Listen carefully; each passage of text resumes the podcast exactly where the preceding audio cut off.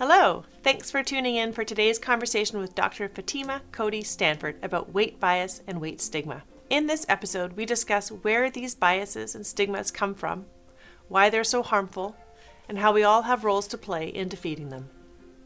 I'm honored to be joined by Dr. Stanford today. She is an obesity medicine physician, scientist, educator, and policymaker at Mass General Hospital and Harvard Medical School. This episode is the second of a two part conversation. In part one, we discuss understanding obesity, why it should be viewed as a disease, why it's so misunderstood, and how we can support those who are living with this disease. Dr. Stanford holds an MD, an MPH, and an MPA, and is one of the first national fellows in obesity medicine, which she completed after residencies in internal medicine and pediatrics. Dr. Stanford has received numerous scholarships and awards, too many to list. A couple of notable ones include the Gold Congressional Award, the Harvard Medical School Amos Diversity Award, and the Massachusetts Medical Society Award for Women's Health. Let's dig in. Welcome to Get Real Health. I'm your host, Dr. Chana Davis. This show cuts through the noise to give you science based insights from real experts so that you can make smart, healthy choices. Thank you so much for being here, Dr. Fatima Stanford. Thank you. Thanks for having me. So, I'm looking forward to continuing our conversation and digging a bit more deeply into the topic of weight bias and weight stigma.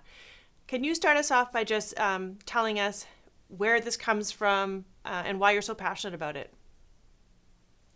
So absolutely, I you know, unfortunately, patients that have excess weight or persons that have excess weight, however you want to think about it as a doctor, I'm always thinking about it as a patient, um, are unfortunately face significant forms of discrimination secondary to their weight.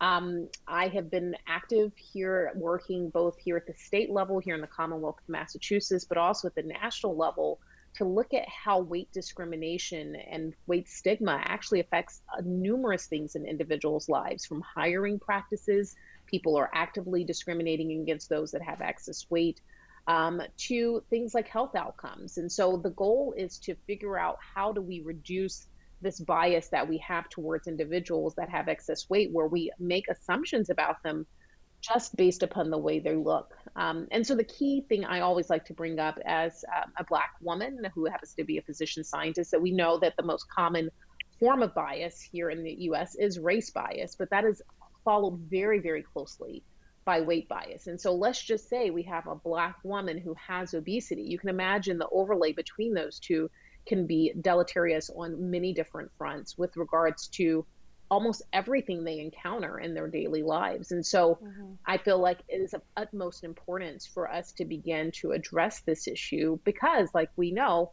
obesity rates are continuing to climb. We know that pe- people with excess weight are continuing to to and they'll be more than half the population very soon. So are we going to mm-hmm. just discriminate against half the people that we encounter? And if mm-hmm. so, why? And what does mm-hmm. that what does that mean about us as individuals to judge literally the book by its cover? So, what are some of the consequences that, that you see for people living with obesity in terms of both um, the, the, the, impact, I guess, of weight stigma, both on um, the psychological side as well as, you know, physical, kind of tangible, um, you know, healthcare consequences, for example? Absolutely. I, I want to give some um, examples because I think that these are really key. Um, and I think that they speak volumes to what my patients experience. Um, when I first moved to Boston, I lived on the North Shore, and for any of those that know Boston, there was like a kind of like an Amtrak-like train that you take into the city when you live further out, um, much like the Long Island Railroad. If you live in New York City, or are familiar with that. Um, and so every morning at 7:13, I would take this train into downtown Boston, and I saw a gentleman um, who I deemed one of, to, as a dream patient of mine, um, as a as a fellow in obesity. I noticed this patient had very severe obesity, but he was one of the conductors and he would he was moving, always moving and doing all these things every single morning I saw him. Um, of course, I thought it would be pretty presumptuous of me to go hand him my card and be like, "Hey, come see me." I thought that would probably be maybe biased. Um, so you know, I just saw him, and then I wanted you to fast forward um, about three years from that time. I was no longer living on the North Shore, but I walk into my office, and when I walk in, I was like kind of a little bit anxious and then um, kind of excited because that dream patient, that conductor that I'd seen with very severe obesity, moving up and down the tracks and things of this sort, was sitting in my office.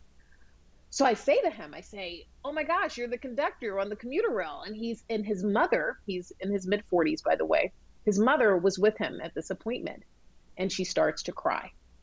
And she starts to cry because I was the first doctor that she had ever been to him with this doctor with that ever believed that he was active because I saw it with my own two eyes. And so the reason why I think she was still attending his appointments was to be an advocate for her son, to say, look, I know he has very severe obesity, but he does this and he does this, and, and really to really be there. But I walked in and within 0.2 seconds, mm.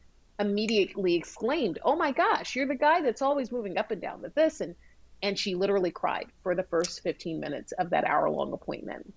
So here she was, a son that she's had that struggles with his weight from the first time that, you know, we can start really plotting out weight, which is the age of two, and has always struggled. When he was seeing me that first visit, he weighed 550 pounds. Hmm. You would be like, is there, is it cap- is he capable of doing the things he was doing? Absolutely. Obviously, I saw him every morning doing these things. Was he active? Was he sweating profusely? Definitively but I didn't make a judgment. What I, I actually said, like he was my dream patient, and here he was in my office. He has undergone several therapies. Um, he's now at 300 pounds, which people might see if you had these biased views. If you saw a 300 pound gentleman walking down the street, like, oh my gosh, he let himself go, and he needs to do a lot of work. But if you knew he was 550 starting off and knew that we had gotten 250 pounds that he has been able to maintain over the last five years, I would say, my gosh, he's done a phenomenal job. And that's where we've been able to get him to. He's he feels wonderful at work now. He's able to do his job with significant ease. He has 250 pounds that have been deleted from his body that he's able to maintain. And you know what's also interesting? His mom doesn't have to come to his appointments anymore he feels comfortable engaging with me and with other doctors without his mom being present mm-hmm. which i think speaks volumes to someone who's now about to turn 50 yeah. so I mean, that's that is a really a, an illustration of what people experience: the presumption that they aren't who they say they are, that what they are saying must be inaccurate. So much so that he, as a middle-aged gentleman, mm-hmm. had to bring mm-hmm. his mom to his visits. Mm-hmm. So that's one illustration I'd like to to bring up. Yeah. Now, in your book, you talk about um, the way that uh, people with obesity are portrayed in the media, and and I also I wanted to touch on that and um, share, I guess, something that I I also wanted you to bring up. I don't know if this was a, your talk. I think it was from a while ago. Something about the age at okay. which we start to show signs of. Oh yes, I know. Yes, bias. I know. I know that um, literature. Um, yes, it's so sad. And so uh, sad. Uh, just uh, as I was re- I was reading your book over the last few days, and it just so happens a, a personal story um, of being awareness of, of this stigma is on my mind now uh, more so and my i have mm-hmm. two girls who are in kindergarten and i noticed i was cleaning up some papers there was a, a worksheet they were doing and it was mm-hmm. rhyming words mat cat bat and they had to put a little oh, picture next to it they were they were cutting out a picture of a mat to mm-hmm. show anyways mm-hmm. i turned it over and there was the word fat and next to it was um, a clown, a very large clown, mm. and it made me think about um, what your book said about in the um, actors and often being the comedian or being the you know the woman who yes. is crestfallen and can't find yes. love and exactly. um, so here I thought my my children are getting this you know in their kindergarten in class. kindergarten you must have yeah. twins you must have yeah twins. I do in the curriculum and anyways I thought yeah yeah and I, I, I also also made you wonder what you think about the word fat period um, oh yeah, that's another word yeah. I deleted, but um, except yeah. that it's the first three letters of my name, which is a little interesting. Um, like, so don't delete them from my name, please don't. I'm not Ima, I'm Fatima, but whatever. So um, so let's talk about this. Uh, yes, um, obviously, you know, weight bias in the media is acceptable and even funny, right? Like it's it's it's portrayed as funny. Um, I won't name names of particular actors or actresses that have made their entire career off of really making fun of themselves. Um, and obviously, there's a kind of a cast typing, right? Like certain people fitting in certain roles, they portray them doing things like eating an extra large box of pizza mm-hmm. and doing all of these things that that make them look um, less than stellar, you know, is mm-hmm. what I mm-hmm. want to say. Um, and, you know, I mean, we see this on, you know, even um, late night comedy shows that may come on Saturday night or other things. You know, this is this is how individuals with obesity are portrayed, and it's, it's supposed to be funny and it's acceptable. Um, it would be less acceptable to blatantly speak about me as just a black person, right? This was, mm-hmm. you know, part of what we saw with blackface and things, you know, earlier in the, the 20th century and, and still playing out in fraternity parties and things, of course. Um, but it's supposedly behind closed doors. Mm-hmm. Um, so the race bias piece is lesser, um, you know, a lesser piece, and I wouldn't say it's been eliminated, but the weight bias, it's, it's fine. Like we can say this, we can talk about people, we can laugh at their own expense, and it's it's perfectly acceptable. The problem is, is that that plays into the psychological well-being of those that are not just playing those roles that are getting paid, you know, obviously mm-hmm. however much to do the role, but into those that are watching who they may see someone that looks like themselves or have a body mm-hmm. habitus that's close to theirs and it makes them devalue themselves um, mm-hmm. and it makes my work when i'm working with them as a doctor who works with patients with obesity i have to spend i would say 80% of my visit helping to undo those negative things that they've seen in the media that maybe their family believes, that their friends believe about them as they're continuously trying to address their disease. And so it's problematic. Let's go to your second question. Mm-hmm. How early do we begin to see weight bias? About 36 months of age is when weight bias becomes very prevalent. And it's usually based upon parents, i.e., mom and dad, or whoever are the caregivers, and their anti fat stigma, this idea of stigma, and so if you look at those studies that came out, um, like British British Journal of Psychology, Psychology, for example, they looked and and looked at people starting at like 12 months of age and looked at them to about five years of age, and usually on average it's about 36 months. And I often have parents say to me, this is usually the response when I'm speaking to actual just parents, because there are there are oftentimes when I speak to parent groups, and they'll say, "Well, you know, Dr. Stanford, I do not, I don't say anything negative about people that have obesity," and I say, "But it's also what you're not saying." And let me explain what I mean by that. So let's say you're watching a television show. Well, let's say the Oscars. I didn't get to watch the Oscars, but say you're watching the Oscars and someone that has obesity walks by, and you don't say anything negative but you also don't say anything positive. And then Regina King walks by in that stunning blue gown. You're like, oh my gosh, she's amazing. Look at how great mm-hmm. she looks. And then let's say another person with obesity walks by and then you don't say anything. And then, you know, Viola Davis walks by. Oh my gosh, look at her in that red dress, you know. And so you didn't say anything mm-hmm. negative, but you also did not acknowledge that that person that has obesity, who also was probably dressed in a lovely gown, from some designer that from some exorbitant price that I wouldn't pay for a gown, but would definitely wear. If you guys want to just contribute gowns to me, I'd do that. you know, especially in the non-COVID era. Um, you know, you didn't say it. You didn't say. You didn't acknowledge their beauty. Um, and so when I say that to parents, they're like, "Ooh." And then they sit there and evaluate. They're like, mm-hmm. yeah, don't say anything negative, but I also don't say anything positive. Yeah. And it's that absence yeah. of speaking that they register because mm-hmm. you commented, not you particularly, but you as the parent commented mm-hmm. on the what you saw as positive attributes yes. of X person who was stunning. Stunning correlates to thin, lean, yes. and their gown, let's just say, at the Oscars or you know whatever yes. you know award show. And so that's that's more common. I'm not saying that some mm-hmm. people aren't mm-hmm. blatantly you know, exhibiting um, characteristics or talking about people using the word fat or obese or this, mm-hmm. that, or other mm-hmm. about a person. But it's more common that people are just omitting any positive attributes mm-hmm. to those individuals. Mm-hmm. So I see what you're saying, what and I mean, and sort of yeah. that celebrating. And you don't even know that you're doing it. Yeah, yeah exactly. Celebrating thinness, celebrating thin and beautiful is really the other side of the exactly. coin. I mean, it's just two sides of the same coin. Yeah, and not exactly. celebrating larger bodies. Mm-hmm.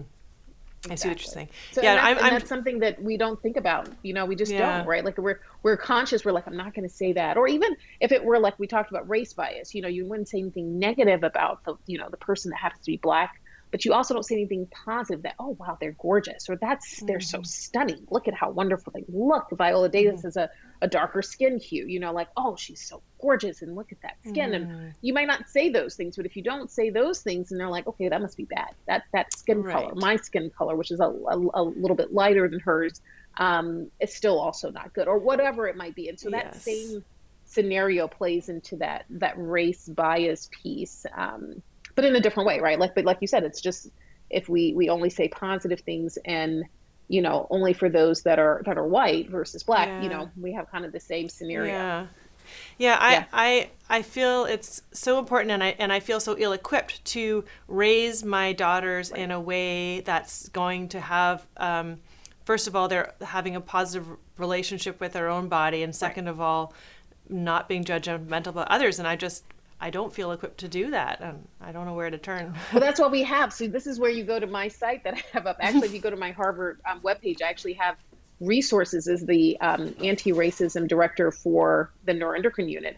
I have um, a whole set of resources, particularly, for example, on race and how to raise children that are anti-racist. Mm-hmm. Believe it or not, there's a whole section on the site. And people, when you know, people in my division who range from you know someone who may check in people at the front desk in the unit to senior scholars and professors, feel like, hey, wait a minute, all these resources are great. Some of their kids are now you know adults, um, and, and they're like, gosh, I wish I had had this. For those that have young kids, they're like, oh my gosh, I learned so much. I didn't I didn't feel like I had any tools. And now you've mm-hmm. given me or empowered me with some tools that help me to do the work that I, you know, my parents may not have done with me. You know, yeah. one of the key things, if we're talking about, I know we're swishing it a little bit and kind of doing this dance between race and weight, but I think they're so interrelated.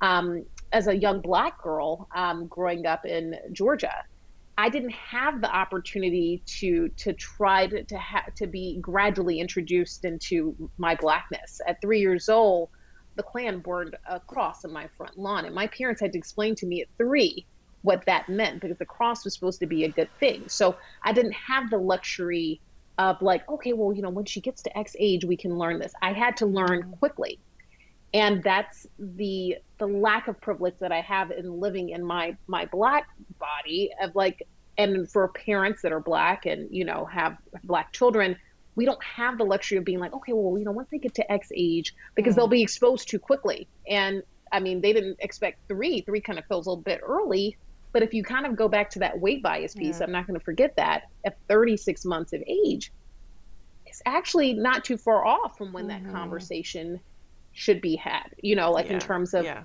when do we begin to have these conversations and they're tough and they're hard and they're not comfortable but it's in that discomfort that we make progress as it relates to weight bias race bias etc with our own starting yeah. with our own families that's the that's the group that we have the most direct impact on yeah in your resources do you think a lot about um, sort of the, just what the exposure. And I'm thinking about my children have started watching Disney movies, and the, the typical form of the heroines is just so stereotyped. Yeah, um, it is very. So yeah, the funny thing is, my parents yeah. only really let, let me watch Disney movies growing up. But you know what? I think that I really saw a lot more of the the ones that had animals. You know, like Lady and the mm. Tramp, or you know these types mm. of things. I realized that my parents did not buy, would not buy Snow White. Um, mm. I never was allowed to have white dolls.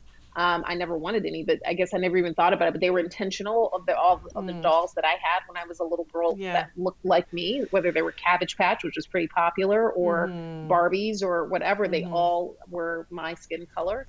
Um, and they were intentional. I guess it was interesting. I remember my four year old birthday party, someone tried to bring a white doll, and my parents had me mm. return it.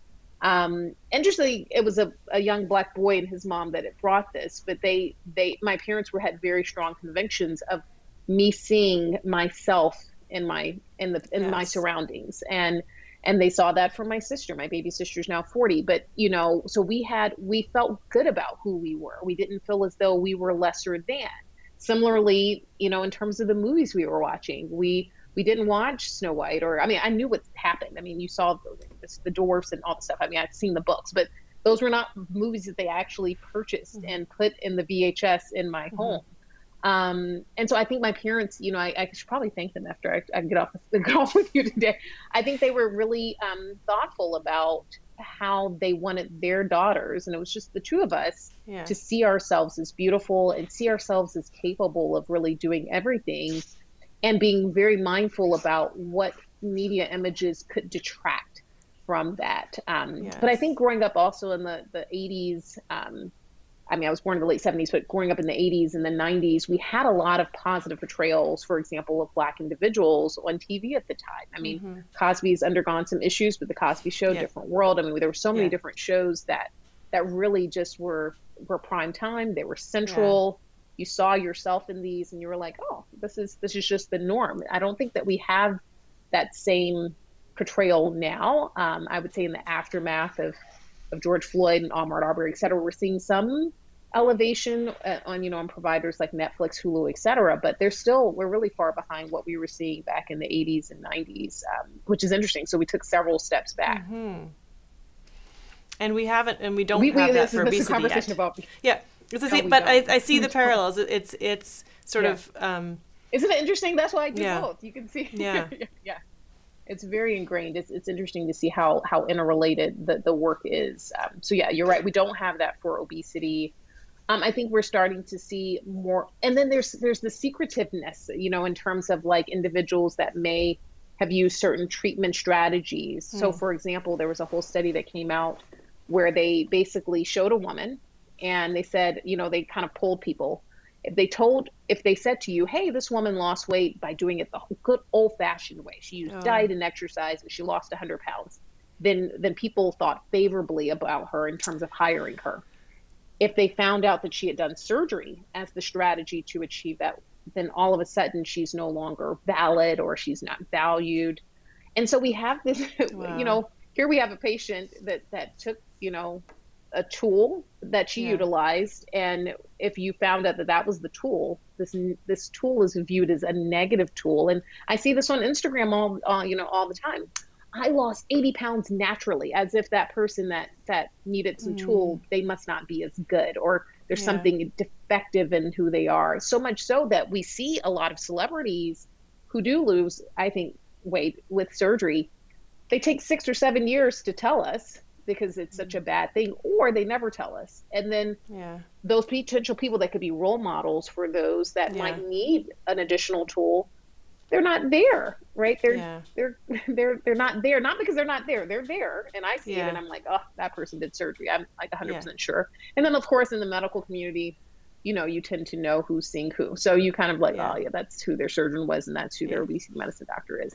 But we obviously we don't have the luxury to say it it's it's their personal choice Yeah. to say it and they know they'll be viewed negatively if they say they're on medications or if they say they Mm. have had surgery and there are many public people because let me tell you i'm taking care of a lot of them Yeah.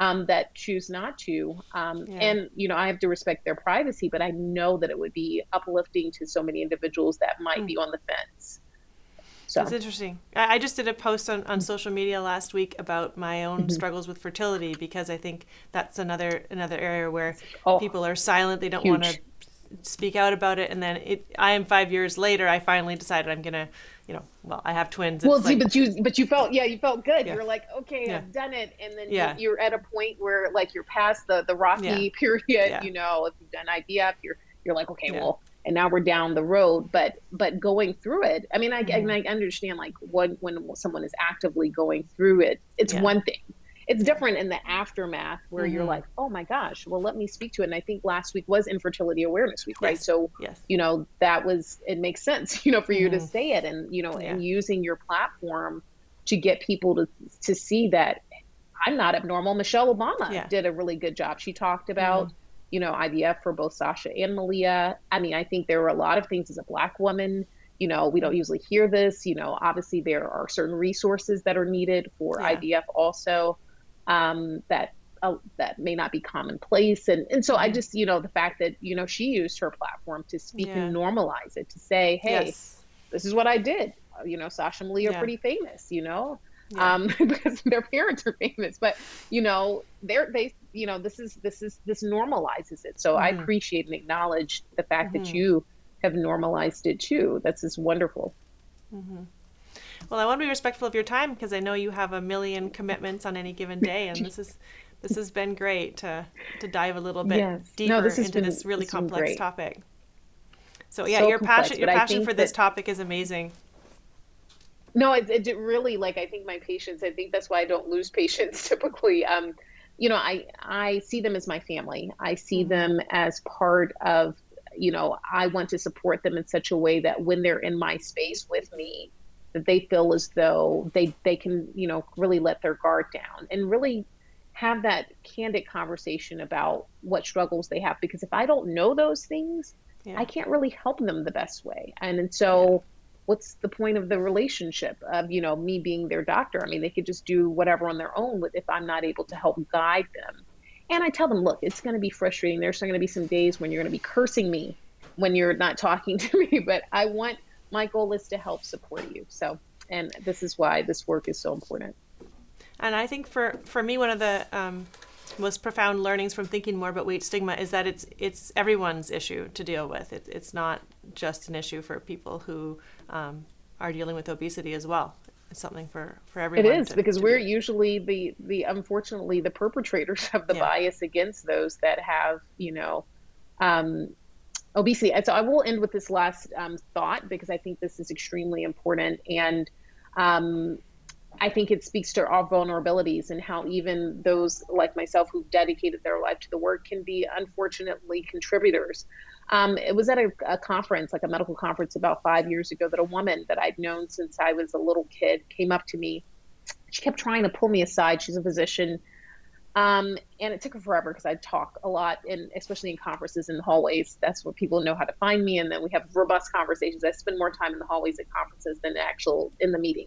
Um, but I feel like you know you can't really talk the meeting. That would be disrespectful, right? Like to the, to whoever's speaking. So I just go in the hallway. Anyway, so she finally pulls me aside after much prying, and she says to me, and I just want to give some context. I um, grew up with this person in Atlanta. Um, we knew each other starting around the age of four or five. So she says to me, you know, Fatima, I don't know if you noticed, but I've always been, you know, pretty standoffish with you. And I, I just thought that was her personality. I mean, we were like uh, in our 40s. So I was like, I just thought that's who she was. I mean, different people have different personalities. I'm pretty gregarious and outgoing. And I just thought she was in the more reserved category. So I didn't really see it as like a problem. I just thought that was who she was. And she was like, well, there's a reason for that. So I'm, I'm gathering that this is not maybe who she is, uh, you know, how I perceive her. She says, well, when we were five in dance class, you came up to me and told me that I was fat.